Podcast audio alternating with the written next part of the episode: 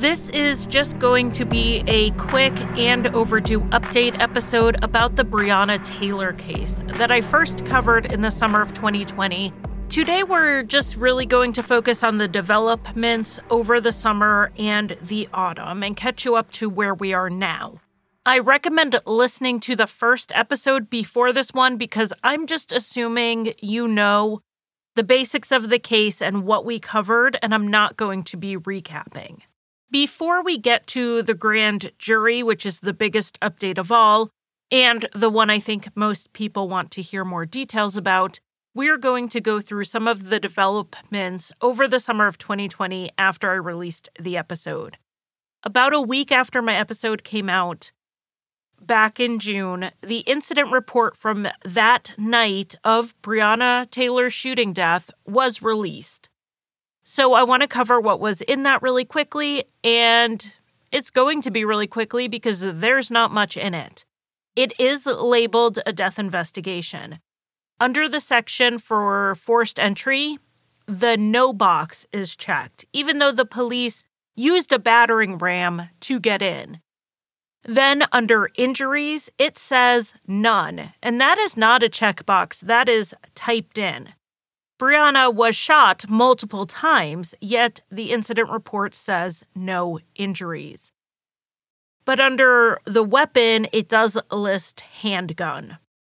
The bulk of the report is redacted, and the box where the events are typically described is blank. It just says PIU investigation, meaning Public Integrity Unit, which is the department that investigates officer involved shootings. Some look at this incident report and the incorrect information in it, and they say this is shady. This is an attempt to document as little as possible so that a narrative could be formed later. Others see it simply as sloppy. The official stance is that the errors were a technical glitch as a result of the reporting program that they used when they created the paper file.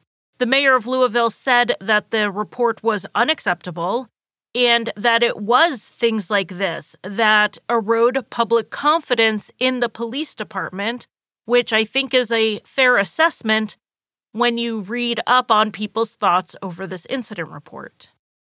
There were changes made in Louisville over the summer, particularly to policing. The city banned no knock warrants. A new police chief came in. A civilian review board was formed that would look at police disciplinary matters. Body cameras were ordered to be worn during all search warrants because that was an issue here. And the mayor promised just more transparency and accountability on the part of the police department. So, the next major news story to hit in regards to Breonna Taylor's case had to do with the terms of some plea deals that were offered to Jamarcus Glover. He was the person at the center of the drug sting. If you remember, the reason the officers even went to Breonna Taylor's apartment was because they believed Jamarcus was hiding drugs, money, or both in her home. None of these items were found, by the way. But Jamarcus was arrested that night, and in a draft plea offer that was made in July but reported on in late August, Breonna was named by the prosecutor as a co defendant, which is impossible. She was deceased and therefore could not be indicted and therefore could not be a defendant. What they meant to write was that she was a co conspirator, which also is not appropriate because they absolutely failed to prove that was the case. They found nothing in her apartment to indicate she had anything to do with this drug business. Jamarcus refused to sign any deal that implicated Breonna in anything. This was seen as another attempt to spin the narrative because if Jamarcus signed something saying that Breonna was one of his accomplices or conspirators, then the search warrant on her apartment would have more weight, would be more justified. There was a rumor that Jamarcus was offered probation if he signed the deal that included Breonna's name, but was facing 10 years in prison if he didn't sign it. And that is actually not true. There were a few drafts of plea deals sent back and forth. Most of them did not have Breonna's name attached, and every single one of them had the same sentence. In all cases, they were basically offering him 10 years. Now, this is part of an issue with this case from the start. Honestly, there's just so much to criticize here with how things did happen and hold people accountable for what did happen, the policies in place to allow it to happen. There's plenty there without allowing rumors to muddy the water. Okay, so now we are to the grand jury, which met in September 2020 to hear what happened that night and to determine if any charges would be brought against the officers who were there. And the three main ones being John Mattingly, Myles Cosgrove, and Brett Hankison. Only one, Brett Hankison, was indicted on any charges, and none of the charges had to do with Breonna Taylor. He was charged with three counts of wanton endangerment. These charges were directly related to the stray bullets that went into a neighboring apartment where three people lived. As my friend Michael, the host of the Unresolved podcast, said, the only charges were for the bullets that missed. Hankison was also fired because of his actions that night. He shot into Breonna Taylor's apartment from behind closed blinds. He had no idea who or what he was shooting at. He is the only one of the three officers who has been dismissed from the force. His termination letter said that he showed extreme indifference to the value of human life. The indictment for just the bullets that went into the neighboring apartment sent a very clear message to the public that the grand jury believed the shots that went into Breonna's apartment and into her body were justified. Except the grand jury, or at least three members of it, did not agree with this characterization of their decision. They accused Kentucky Attorney General Daniel Cameron of basically pushing off blame onto them. One filed in court to have the grand jury tapes released to the public to show that things were not what they appeared. Grand jury proceedings are generally sealed for a few reasons. One, they want reluctant witnesses to speak freely without fear of retribution. And the other main reason is that they don't want evidence that may be against an otherwise innocent party out there. It protects the state's case and any potential suspects who may end up not being indicted. In the end, though, the grand jury tapes from Breonna Taylor's case were released, though they only included things that were considered evidence. Non evidence, which includes the prosecution's instructions to the jury, were not recorded, therefore not released. And we will come back to that because that really is the crux of the issue here. But let's talk about what we did hear, and then we will get to what we didn't hear next. The grand jury met over three days about the case. This was only one out of dozens of cases they heard in their time as a grand jury. And from the start, this case was different from the other cases presented. The jurors said that in all of the other cases, the state told them what charges they were seeking at the top and then presented the evidence. In this case, the state did not present any potential charges when they started, they just jumped into the evidence.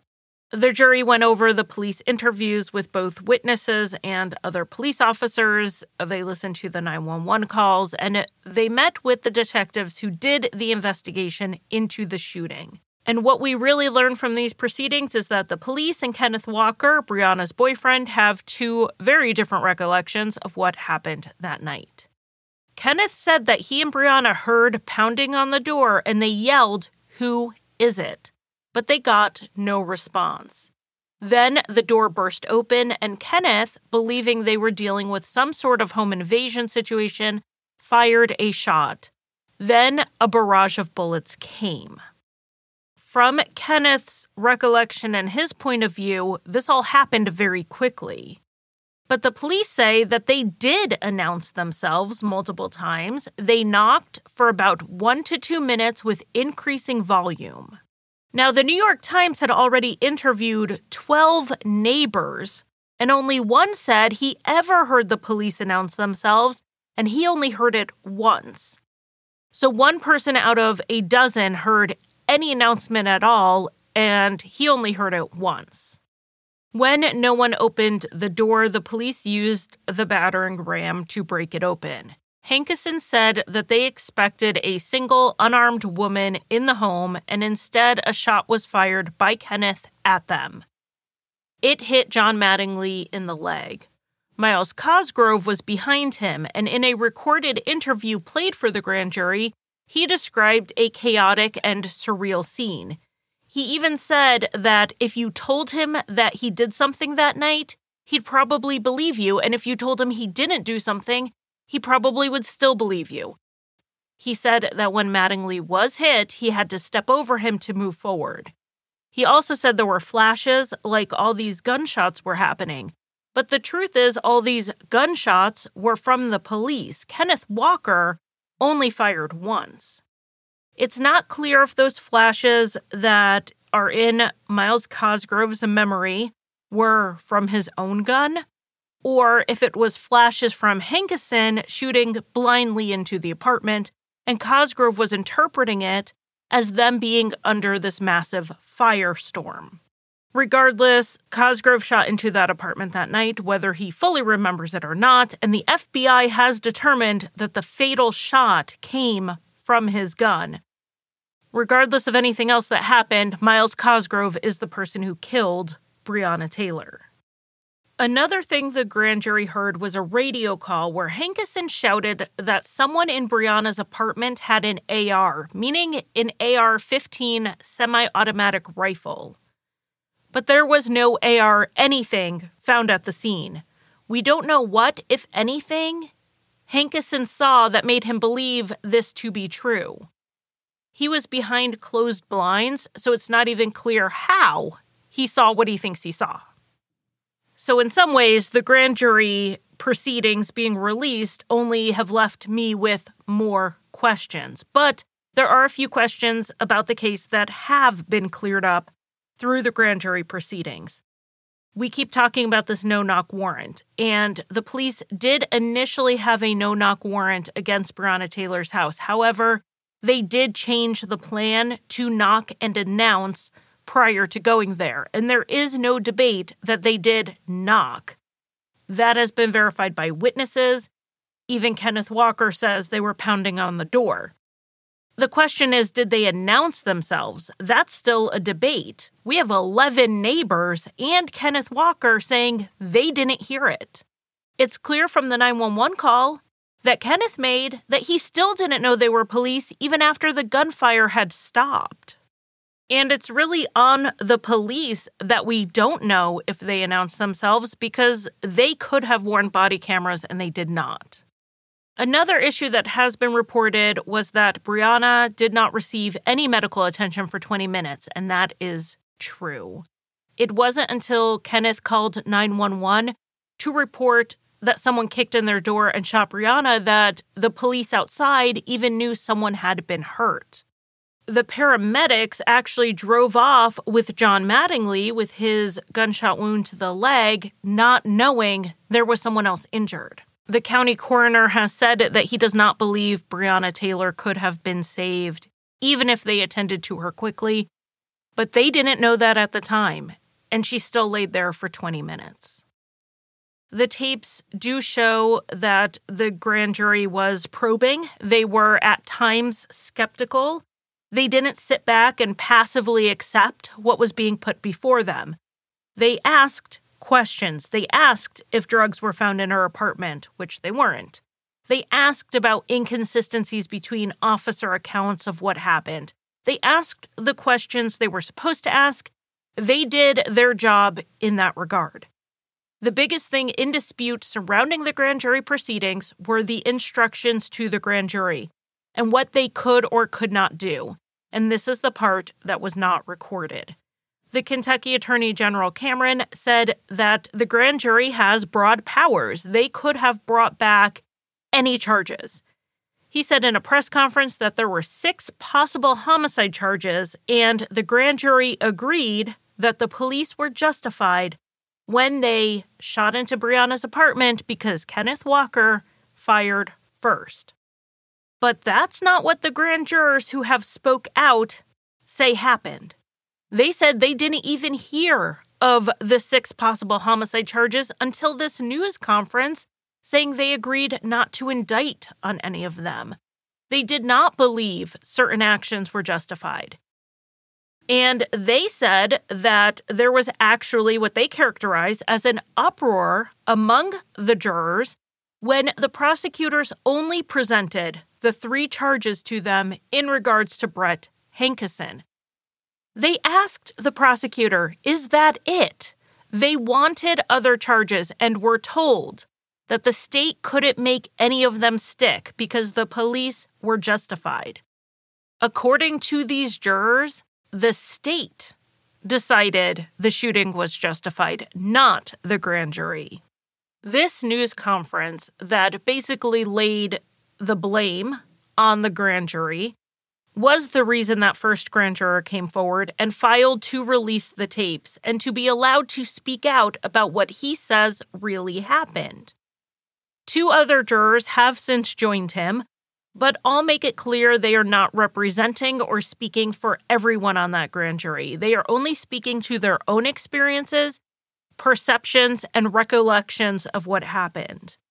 These jurors don't want Breonna Taylor's family to think they agreed that what happened was justified. They believe that things in Louisville and in the country can only change and healing can begin only with the full truth out there. But they do not believe the three indictments against Brett Hankison were enough. They don't think it's enough justice and not enough was done.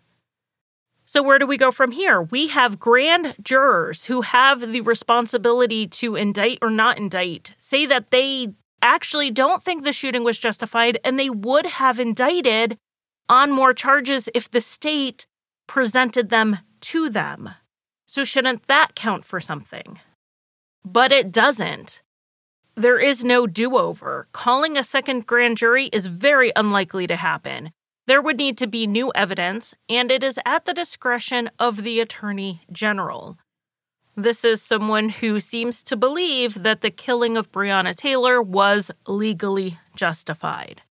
If you remember back to the other episode, Kenneth Walker was arrested for shooting John Mattingly, but the charges were dropped.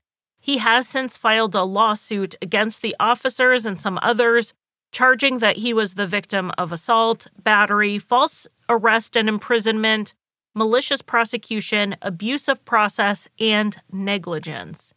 His side is even challenging that the bullet that hit John Mattingly came from his gun and not from the other two who were also firing. Kenneth believes that the charges against him were knowingly bogus from the start, and they were being used to try to cover up Breonna's murder to try to keep him quiet. In October 2020, Officer John Mattingly filed a countersuit against Kenneth Walker for assault and battery. He wants damages for medical bills, trauma, pain, and mental anguish related to being shot. This will very likely turn into a stand your ground challenge since Kentucky does give people the right to defend their home against intruders. Were the police considered intruders? And then we go back to the question of did they announce themselves? Did Kenneth know they were not intruders? Did they make it clear they were not intruders? But that is all civil court. The only criminal case going forward is Brett Hankison's case for those three counts of wanton endangerment. He has pleaded not guilty, and I will update on his trial when it happens. The maximum sentence he is facing is five years. Hankison has also recently been slapped with a civil lawsuit claiming he sexually assaulted a woman he gave a ride home to when she was intoxicated two years ago. The lawsuit claims nine other women have similar stories, ranging from unwanted sexual advances to sexual assault. Hankison did have two official police complaints along these lines, but an internal review cleared him on both. And I want to be clear that these are civil complaints, civil charges. The formal police complaints were handled through internal affairs. That was what cleared him. He was never charged with these crimes. The cases never went to court. So there are really no allegations of sexual misconduct or assault against Hankison that have made it to the point of being charges, let alone convictions. These are all still just allegations. While Brett Hankison appears to have quite a few legal battles and a lot of court time in his future, absolutely none of this will get us any closer to justice for Breonna Taylor. And it seems like justice for her specifically and personally may not happen except possibly in civil court. But her family and the people who have rallied around them are working to change the laws and policies at police departments to prevent this from happening to someone else. A large amount of money has been donated to the family, and they are using a large portion of this to begin the Breonna Taylor Foundation that will fund youth programs and scholarships for those in healthcare. Breonna's family said that she had a long list of things she wanted to do with her life, things she never got to do, things that were taken from her through no fault of her own. They hope that the foundation will help others who have similar dreams meet their goals. The details of the foundation are still being worked out, but if you would like to donate to the cause, I will leave a link in the show notes.